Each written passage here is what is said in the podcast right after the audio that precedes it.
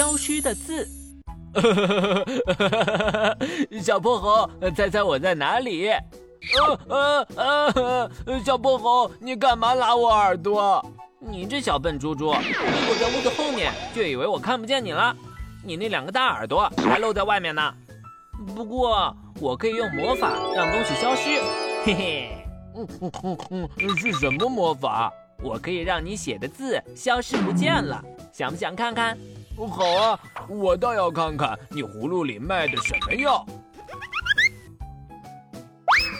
首先，我们需要一张和杯子差不多大小的白纸，一支笔，一个透明水杯，还有水，这样就可以了。接着，你先在白纸上写一个字。你会写字吗？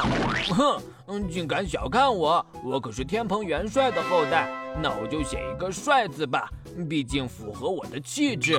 哈哈哈哈哈哈！好了好了，你是我见过猪猪界最帅的小帅猪。嗯嗯嗯嗯，坏猴子，你肯定是在说反话。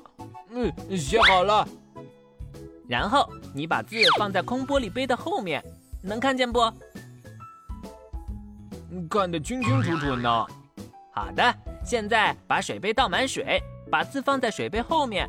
这时候你从水杯正面看，能看到字吗？嗯，你失败了，字看得清清楚楚，而且还变大了。别急，你先闭上眼。咕哩咕哩，变！你从杯子的斜上方看过去，还能看见字吗？嗯，奇怪耶，字真的消失了。小泼猴，快快告诉我，你是怎么做到的？哈哈，好吧，好吧，下面是揭秘时刻。小泼猴科学实验课，科学原理大揭秘。这其实是利用了光的折射现象。光线垂直透过水杯时，相当于经过凸透镜，所以能看到放大的图像。光线斜着进入水中后，在水面发生全反射，所以看不到后面的纸片。